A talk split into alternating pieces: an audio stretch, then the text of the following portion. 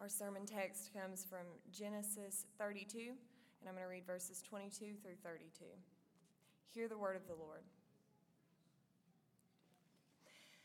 The same night he arose and took his two wives, his two female servants, and his eleven children, and crossed the ford of the Jabbok. He took them and sent them across the stream and everything else that he had. And Jacob was left alone, and a man wrestled with him until the breaking of the day. When the man saw that he did not prevail against Jacob, he touched his hip socket, and Jacob's hip was put out of joint as he wrestled with him. Then he said, Let me go, for the day has broken. But Jacob said, I will not let you go unless you bless me. And he said to him, What is your name? And he said, Jacob. Then he said, Your name shall no longer be called Jacob, but Israel, for you have striven with God and with men and have prevailed. Then Jacob asked him, Please tell me your name. But he said, Why is it that you ask my name? And there he blessed him. So Jacob called the name of the place Peniel, saying, For I have seen God face to face, and yet my life has been delivered. The sun rose upon him as he passed Peniel, limping because of his hip. Therefore, to this day, the people of Israel do not eat the sinew of the thigh that is on the hip socket, because he touched the socket of Jacob's hip on the sinew of the thigh. This is God's word.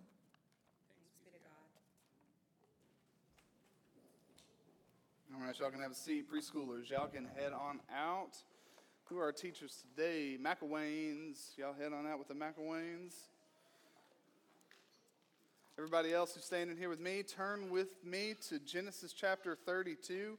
We are continuing our journey through the book of Genesis. If you're new to Trace, one of our practices in preaching is to preach verse by verse through books of the Bible so that we give you the whole counsel of God and we're going to continue to do that by looking at Genesis 32. Now, I want to ask you a question right at the beginning here. There, there are a lot of ways to handle this passage, and one thing I want to focus on is Jacob's spiritual journey, how he continues to change. Now, do you remember when you first became a Christian? Do you, do you remember when that was? Now, if, if you can remember your life around that time, how many of you, now be honest, how many of you, when you first became a Christian, you really felt deep down inside like your sinful days were over?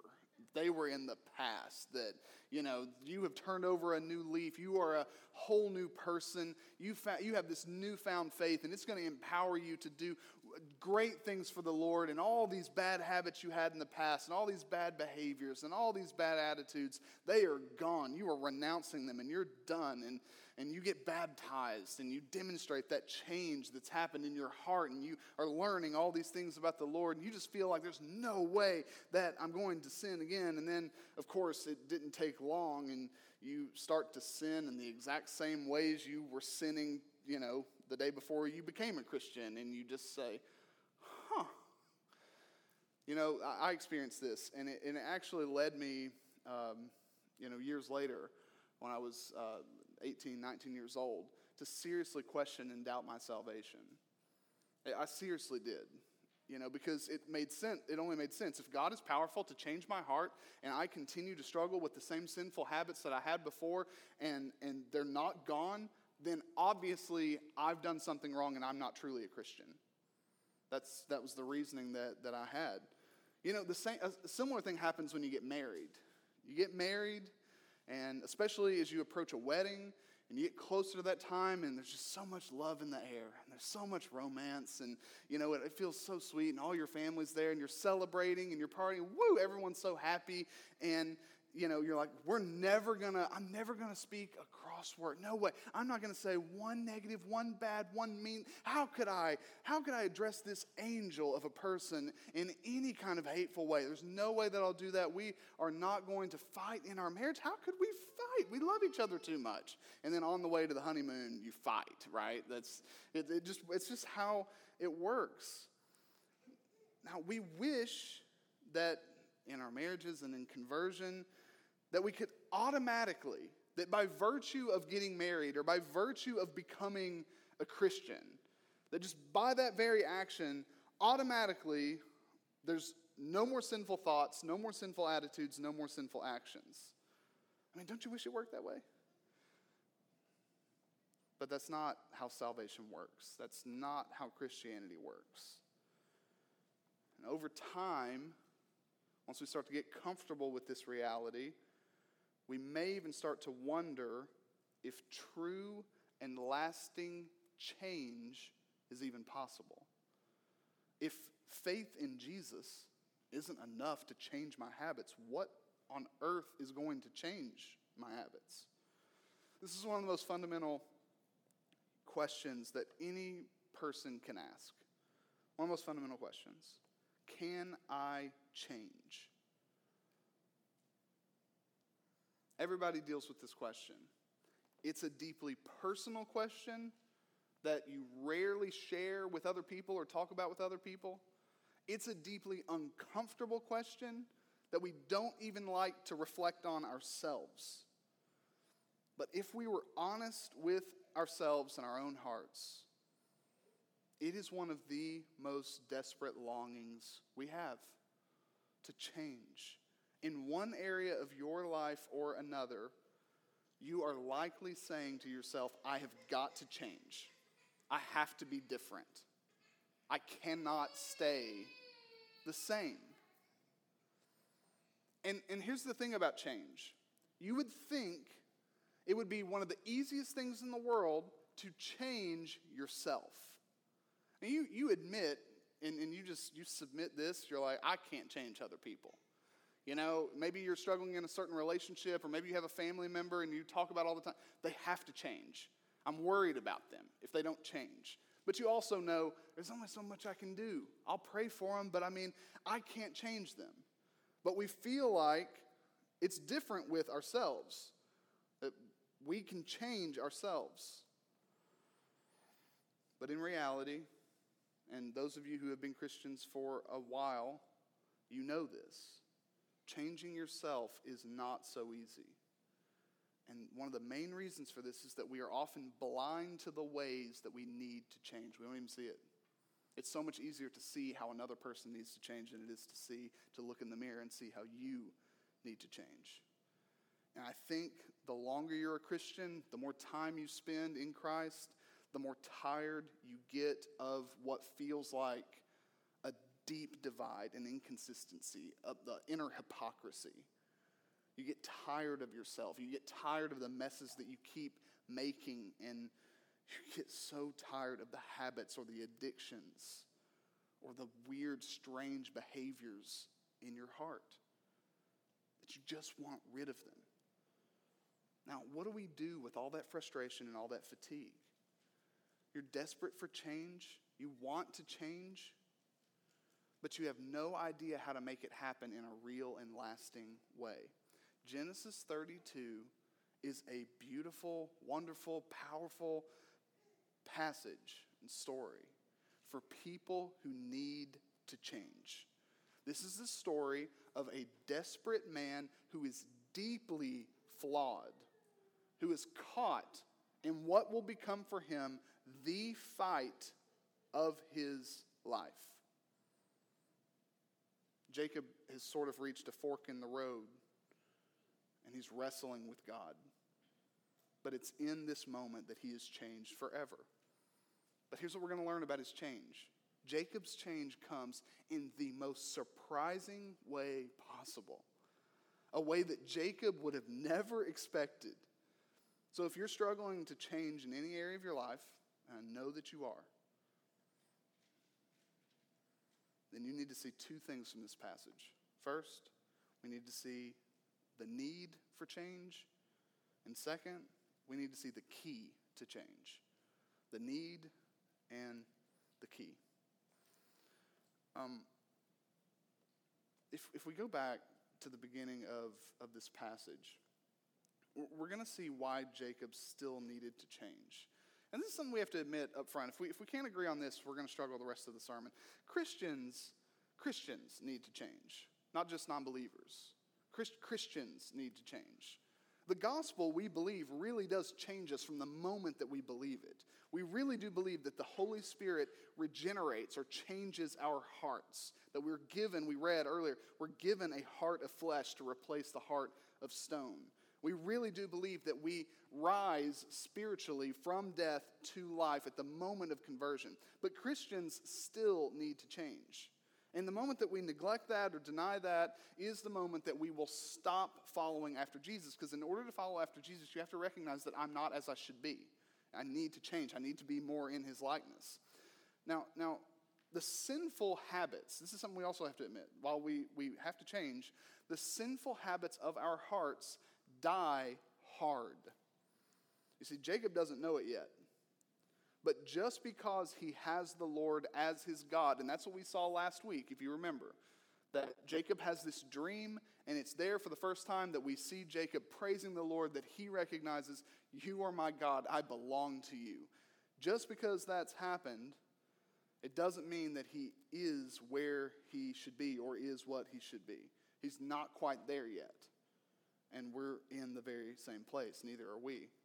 You see, at this point in the story, Jacob is on his way home. The Lord told him in Genesis 31 to return to the land of your fathers and to your kindred, and I will be with you. Now, Jacob has spent a lot of time in the land of his uncle Laban. He has since married twice over. He has multiple children. He, he has uh, servants. He has, he, uh, he, he's wealthy. We're going we're to see in just a minute. But now he's on his way home. He's headed back home. This was uh, Rebecca, his mother's desire the whole time was that for, for a, a, a, period of time, Jacob would be in exile, but that one day he would come home. And so he's on his way home. Now, this homecoming would be filled with just as much dread as it would be joy. On his way home, there's going to be a family reunion that Jacob has been dreading since he left. If you've been tracking with the story, here's where we are. We're finally here. Jacob is about to come face to face with Esau. Jacob is about to come face to face with Esau. This plot is unbelievable. It's unreal.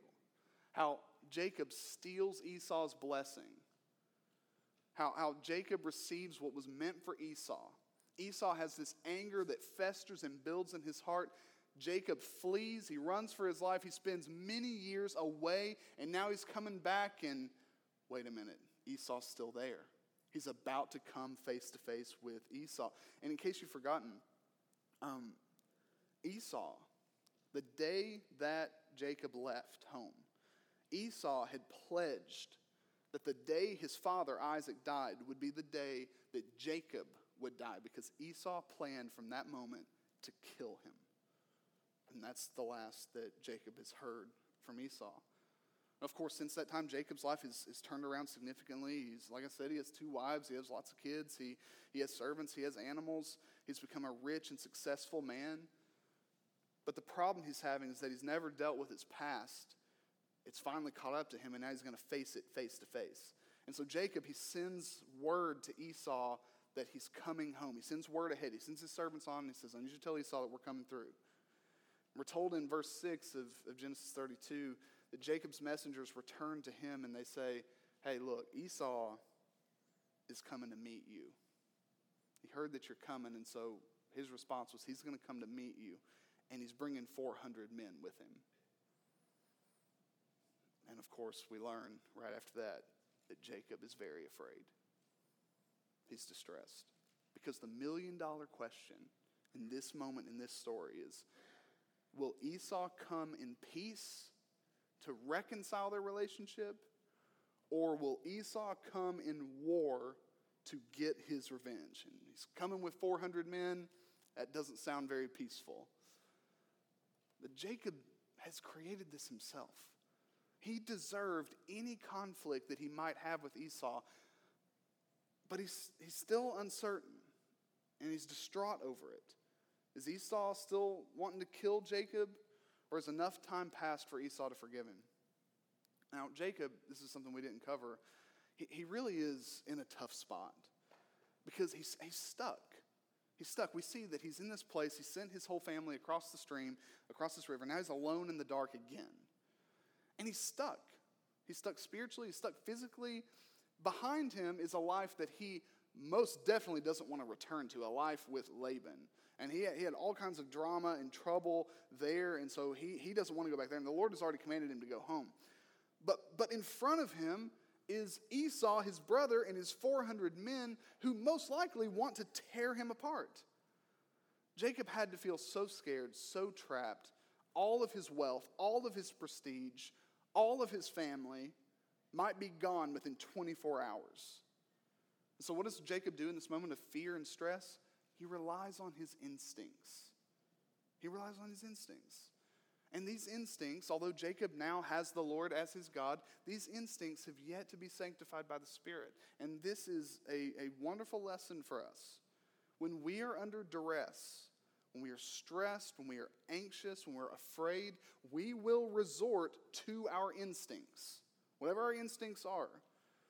And, and sometimes that, those are instincts of anger, envy, lust, you name it. And, and our instincts are usually the hardest parts of ourselves to change. Here are two instincts that Jacob relied on in this crucial moment. First, Jacob was still trying to save himself. He's still trying to save himself. You see, Jacob is trying to appease Esau through gifts. He learns that Esau's out there, he's got his 400 men. And so, what Jacob decides to do is he, he splits his, his company up, he, he divides his estate, but then he says, Here's what we're going to do: is we're headed this way. Before we get there, we're going to send gifts to Esau. And then we're going to send more gifts. And then we're going to send more gifts. And wave after wave of servants coming from Jacob to eat to meet Esau. They're just bringing gift after gift after gift after gift. And he's sending these gifts to try to soften his brother's heart. Jacob is literally trying to spare his own life through his vast resources. He's trying to buy his way to safety. He's trying to face Esau with the strength of his wealth. Now, he's done something like this in the past. If you remember, he tried to save himself once before. He learned that his father was about to bless his brother Esau.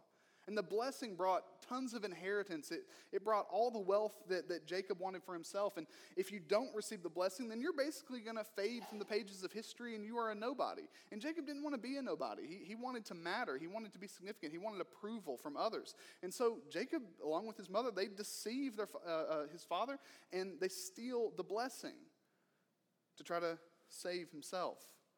There's another instinct that Jacob relies on Jacob is still trying to justify himself. And we see that because Jacob doesn't just send gifts to Esau to try to appease him, try, to try to buy or purchase his redemption, his essentially paying a ransom um, for himself. He also sends a message. and I want you to notice what he wants Esau to hear from him. I mean, of all the things he could say, I don't know. Hey, man, I'm so sorry for what I did. I'm so sorry. I, I was so wrong. I shouldn't have done that. I mean, you know, uh, confession would have been nice, repentance would have been nice, but Jacob's stressed and he's relying on his instincts and he still needs to change. So this is what he says instead. In Genesis 32, 4 through 5. I have sojourned with Laban and stayed until now. I have oxen, donkeys, flocks, male servants, and female servants. I have sent to my Lord in order that I may find favor in your sight.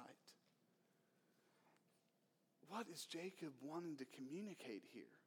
Of all the things he could say to a man who might be wanting to kill him, he chooses to, to send him a list of uh, just an inventory of everything that he has in his possession.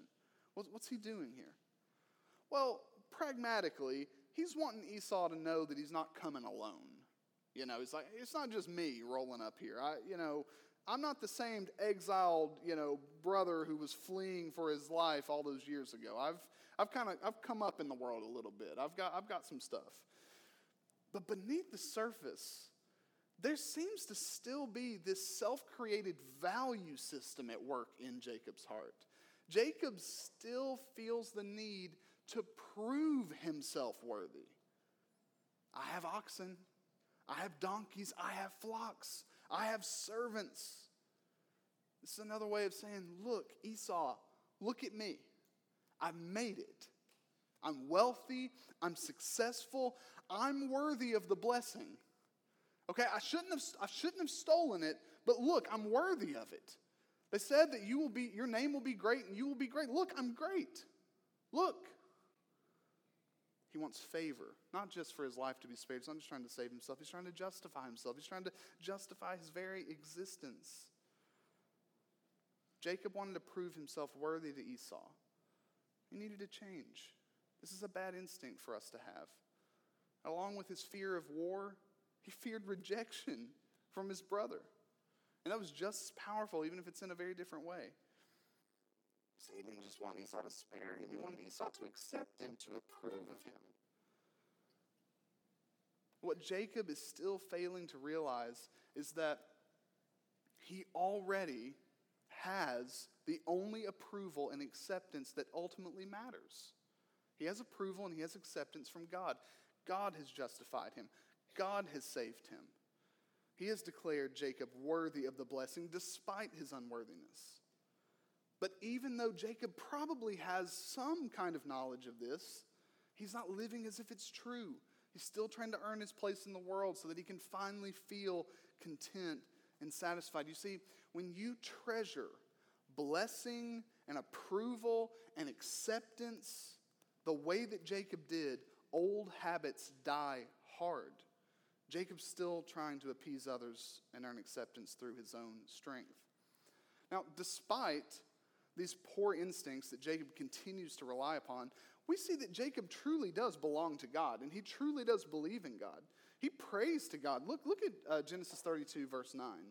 This, this is, uh, the, I think, one of the longer prayers in the book of Genesis. This is beautiful.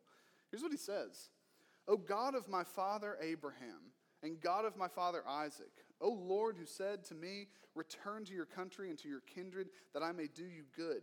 I am not worthy of the least of all the deeds of steadfast love and all the faithfulness that you have shown to your servant.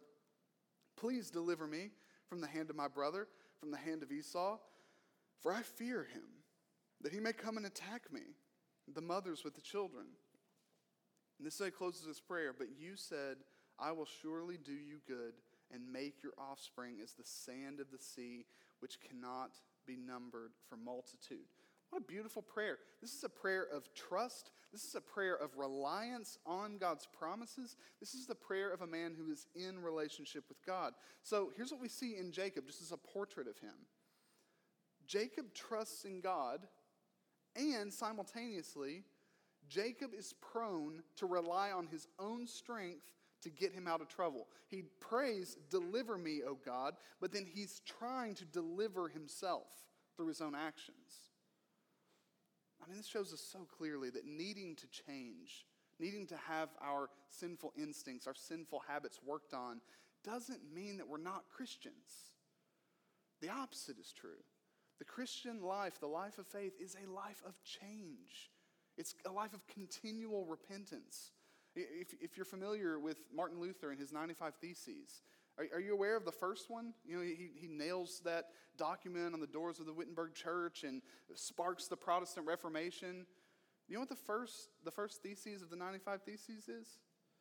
It goes like this When our Lord and Master Jesus Christ said, Repent, he willed the entire life of believers to be one of repentance. You don't just repent one time. The entire life of a believer is one of repentance. Jacob is so much like us. He's in the darkness, he's trusting in God, but he's still prone to live as if it's all up to him. It's up to him to save himself, to justify himself, to prove that he matters in the world. What instincts are working beneath the surface of your heart this morning? What habits do you turn to when you're under duress or when life is hard? But more importantly, we're going to answer this question right now How does God work in us when our idols are still functioning in our hearts? What's the key to change? So we've seen that we need to change, but what is the key to change? This is where we get to this really strange wrestling match. The key to change is so very surprising. Now, as I, as I detail all that stuff, some of you are probably thinking of, like, yeah, I know, and the way that you change habits is, is really practical. There are some things that you need to do, and, and you know, I, I've read all, a lot of the books about that, and habit formation is really important and has a lot of uh, practicality for Christianity. Um, but here's what we typically think when we think we need to change, what we can do. What's the key to change? Well, just, just do it. You know, we think we can change through our willpower. If we're just strong enough, we can change. Or we think that we can change through our brain power. If we're just smart or clever enough, we'll figure out a way to be different or better. Or maybe, maybe we think we can change through, you know, our hearts. And we think that if we would just believe, you know, uh, um, more vigorously, if we had a stronger faith, then we would be different. But, but God interrupts Jacob here in the darkness, in this place, while he's all alone. And he shows him that the key to change is very surprising. It's actually not found in our strength at all or our wisdom, it's found in our weakness. And it originates with God. Here's what happened uh, Jacob, he, he sends all these gifts, all these presents ahead. He, he divides his estate so that, you know, if, if Esau's coming to war, maybe he'll get one group, but the other group can flee. But Jacob finally sends his wives and he sends his children across the stream to safety. And now Jacob is left completely alone in the dark. And here's what we read in verses 24 and 25 A man wrestled with him until the breaking of the day. When the man saw that he did not prevail against Jacob, he touched his hip socket, and Jacob's hip was put out of joint as he wrestled with him. Two questions we're going to answer Who is this man, and why is he wrestling with Jacob? First, who is this man? I can't tell you. I remember the first time I read this when I was a kid. Uh, instead of listening to sermons, what I would do is usually just take the Bible and just kind of skim through and just and just read. And I remember coming to this and I was like, "Oh, that's interesting enough to read." And I read this and I was like, "I am so confused as to what's going on here." It says there's a man wrestling with Jacob, but then he says it's God. But Jacob like almost wins the wrestling match, but it's supposed to be God. Like, what is going on here? Well, here's what we know the man is God. The man is God. More precisely, the man is either, and I'm not going to answer the question today, he's either an angel of God in human form, or this is a pre incarnate appearance of God the Son, Jesus Christ. One of the two. And we know this both from Jacob and from one of the prophets. So, first, Jacob ends up naming the place Peniel, which means the face of God. And, and Jacob says that he is naming the place Peniel because it was in this place that he had seen God face to face, and yet his life had been delivered. So Jacob is aware I was fighting with God. Whether it's an angel of the Lord or, or whether it's Jesus himself, he realized he's fighting with God. And the reason I even like have those two options is because of the commentary we have in Hosea 12. Hosea 12 gives us this brief commentary on this passage, and it says that Jacob strove with the angel and prevailed. He wept and sought his favor. So, whether an angel of God or Jesus himself, the, the same principle is true. God has come down from heaven to wrestle with Jacob. Why is he doing this? This is so strange. In short, now, I, I just love how the passage flows. In short, God has come down to wrestle with Jacob as an answer to Jacob's prayer for deliverance. Jacob has prayed and asked for God to deliver him, and now God comes as a response to that prayer to deliver him by wrestling with him. And here's what's so interesting about this scene because God answers this prayer by wrestling with him, and in the process of wrestling with him, he weakens him and changes him. He leaves him with a limp. That's emphasized here, and even in the next chapter. But here's what's so interesting about this God delivers Jacob from Esau not by changing his circumstances. He, doesn't, he could have put an end to Esau. He could have said, Yeah, I'm going to deliver you from the hand of Esau, and I'm going to send a plague, or I'm going to, you know, do something. I'm going to send judgment upon Esau, and he will be gone. He'll be out of your way. He doesn't do that. He doesn't change his circumstances at all. He doesn't even show Jacob a way to avoid Esau. Hey, look, if you'll just take this path, you can get away from him and escape. No, God delivers Jacob from Esau by changing Jacob's heart. It's amazing. He, he answers the prayer, he delivers him, but he does it in this surprising way. He changes his heart. Jacob has been relying on his own strength for such a long time. He's been trying to prove himself worthy of the blessing that he received from his father and from God. And even in this fight with God, you notice it, Jacob is relying on his own strength. He struggles and he prevails, we read, for hours and hours against God. He's resisting and fighting what God is doing in him. And if that's not a powerful metaphor for you, I don't know if there, there is one that exists. Now, the fight itself, as I said, is so strange. I've always been so uncomfortable with this. There's this, there's this back and forth, and Jacob seems like he's, he's about to win. And the reason that it bothers me a little bit is because I think of like myself stepping in the ring with like 1990s Mike Tyson, you know, to someone infinitely stronger and greater than me, and I step in the ring with him. I mean, how long am I going to last in, in the ring with Mike Tyson? I'm just going to take two steps and then I'll be, wake up in a hospital, you know? I mean, he would knock me out. And here we have Jacob, and he's like, he's holding his own against the Lord. And it's just, it's so strange. But, you know, I, when I think about this wrestling match, it, it reminds me of all the times that I wrestle with, with the boys at home. And if you're not aware, I have, I have three sons, and um, we wrestle and we, wrestle physically. We wrestle in a lot of other ways too, um, with with three boys at our house.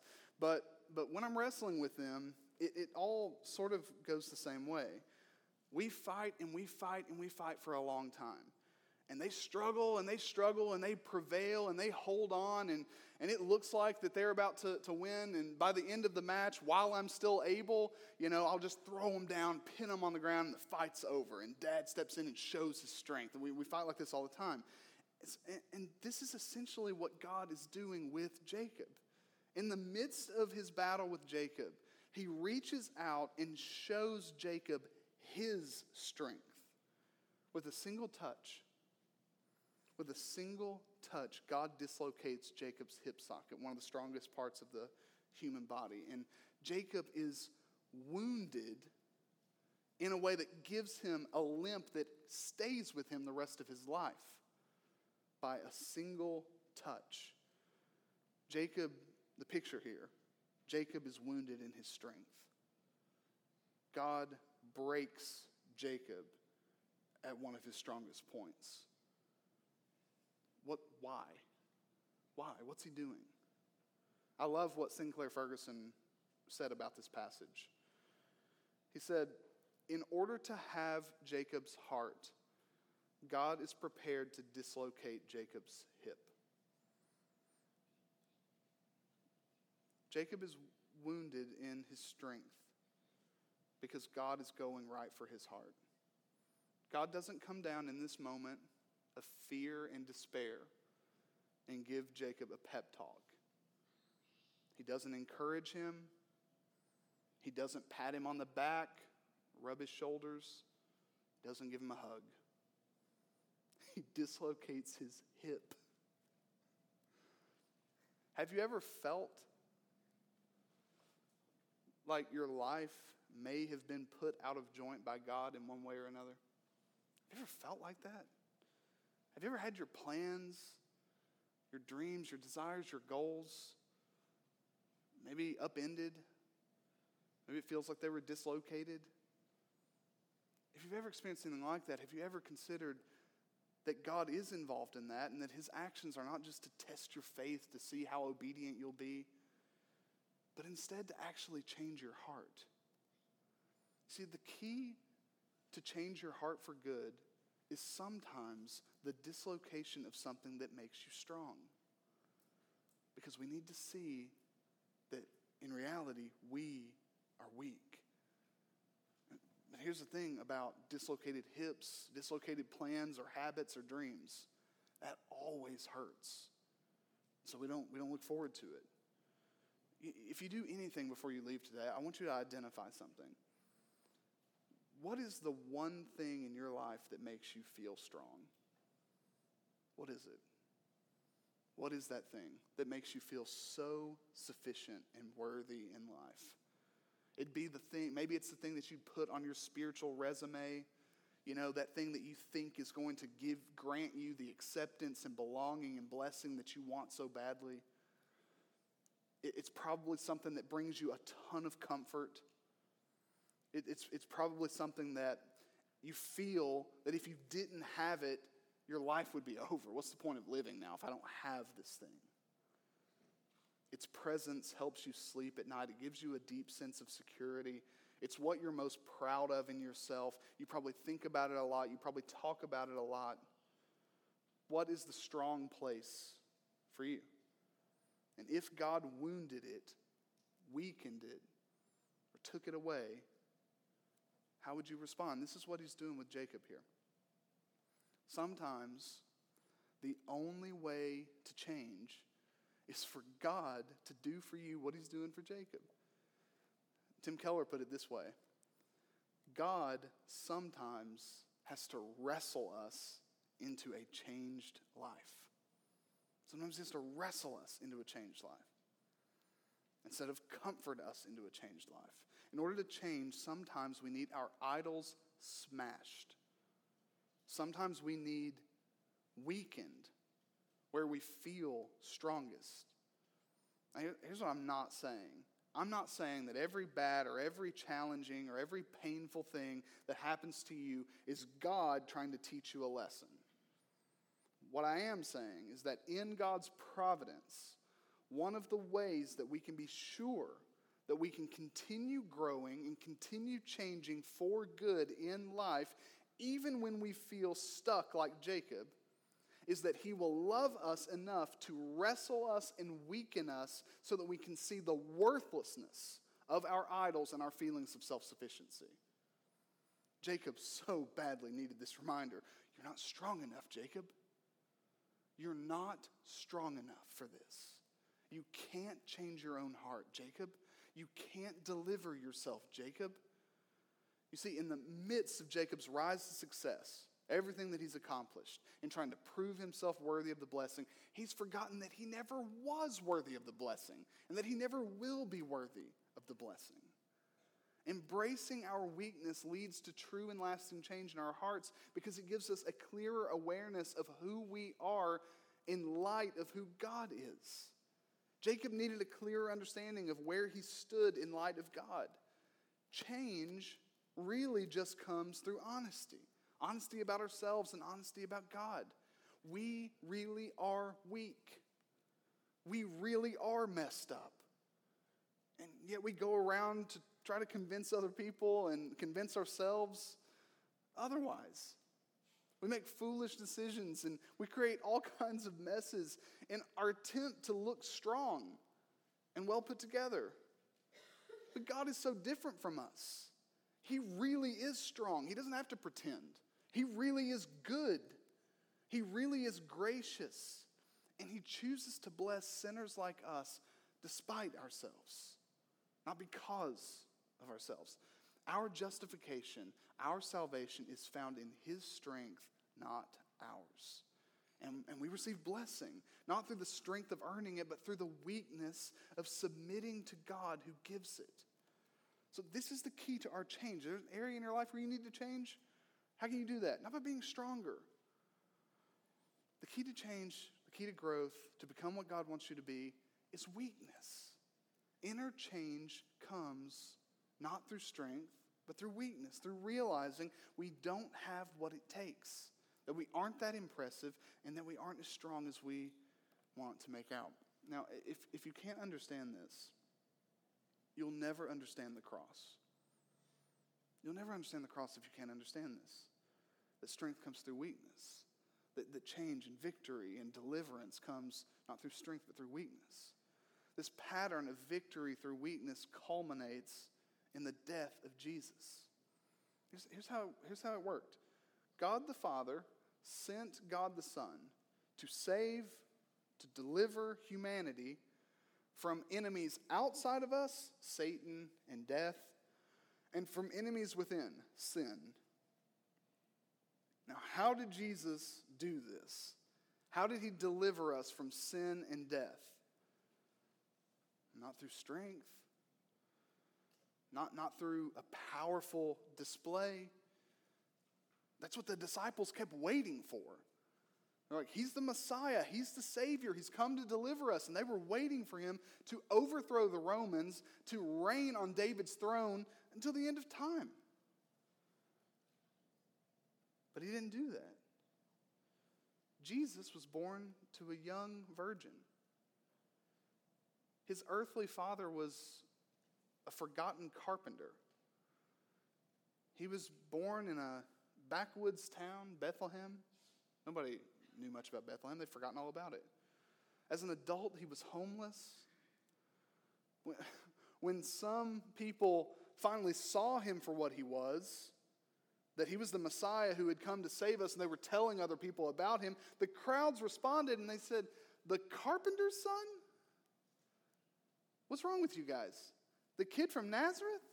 No, I don't, I don't think he could be the Messiah. How did this man who was unimpressive in the eyes of the world save humanity? Through arrest and unjust trials, through beatings and ridicule, ultimately through a humiliating death on a Roman cross. His mangled body hanging in victory through weakness. Jesus won for us the only salvation that matters. He granted us the only justification we truly need. He appeased the one whose face we cannot even see and live. And he defeated sin and death. He overcame enemies we could never overcome, and he did it through weakness, not strength. Paul writes a lot about this weakness in the New Testament. He writes in 1 Corinthians God chose what is foolish in the world to shame the wise. God chose what is weak in the world to shame the strong. God chose what is low and despised in the world, even things that are not, to bring to nothing things that are. Why? So that no human being might boast in the presence of God. Paul goes on to teach the same lesson that Jacob learned in the midst of this battle with the Lord. He writes, Because of him, you are in Christ Jesus, who became to us wisdom from God, righteousness, sanctification, and redemption, so that, as it is written, let the one who boasts boast in the Lord. So, so God comes to Jacob and he wrestles with him, and, he, and he's showing him that most of Jacob's wrestling throughout his life, all these struggles that he's had, ultimately they've, they've been with God. Jacob's desires have been in tension with God's desires. His will has been in tension with God's will. And if you feel like this morning that you are in a spiritual rut, if you feel distant from God, if you feel cold to God, it could very likely be that your idols and not the Lord are running the control center of your heart. And you are likely living in tension with God. Now, now while Jacob may have been strong enough to outlast and overcome his father, his brother, his uncle, and anyone else, he cannot overcome the Lord. And this is the lesson that he needed to learn, and it's what we need to learn. This is, the, this is entirely the point of our lives in Jesus. We cannot be wise or righteous enough, we cannot sanctify or redeem ourselves. But Christ has become to us wisdom from God righteousness, sanctification, and redemption. We overcome in this world not through strength, but through weakness. We thrive in life not by being the best, not by having the most, not by impressing other people, but by seeing that by losing our battle with the Lord, by submitting to Him in glad dependence, we really win. So that at the end of the day, all of our boasting is in the Lord. Now, here, here's what I love about this passage at the end I love how the scene ends. The sun rose upon him as he passed Peniel, limping because of his hip. Jacob, he left his lonely night in the darkness with a brand new posture. He's changed, he's different. He left with a limp to face Esau and his 400 men. And we're actually told in Genesis 33 that Jacob, if, if you, you, can actually look there, in Genesis 33, right at the beginning, Jacob lifted up his eyes and he looked out, and behold, it says, Esau was coming and 400 men with him. Oh man, Scorsese would have made an amazing movie out of this scene. It's amazing. How does Jacob react? He looks up and behold, there's Esau with his 400 men. And just the night before, before he wrestles with the Lord, he is absolutely terrified. And he's trying to prove himself strong enough, prove himself worthy.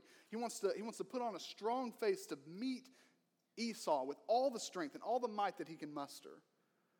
And then the Lord wrestles with him, the Lord weakens him, and now he meets him differently.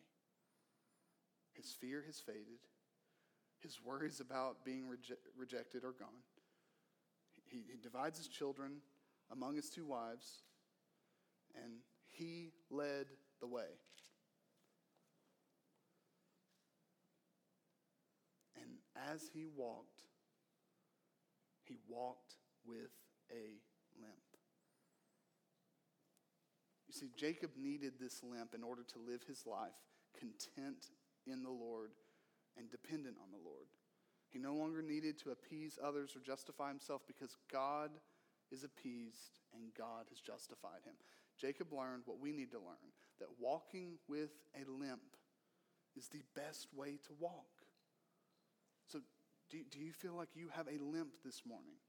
Are you wounded? Are you broken? Has your life in some way been dislocated by God? That is the posture of the Christian life. Not by proving yourself stronger than others, but by proving yourself fully dependent on God who is stronger. The posture of the Christian life is men and women who have been dislocated by the work of God in their lives, caused to limp under his mighty hand. Those who follow Jesus and keep in step with the Spirit are not those running with long, strong strides. Those who walk with Jesus walk with a limp, fully aware of their weakness and of their need for the Lord. Now, if, if your past and your shame is behind you, it's like Jacob's, and your version of Esau and his 400 men are in front of you, I want to encourage you and leave you with the words of, of Psalm 46. Don't try to prove yourself strong enough to handle whatever it is you're facing. Instead, take counsel here from Psalm 46 Be still and know. Be still and know that I am God. You know how Psalm 46 ends? I love it.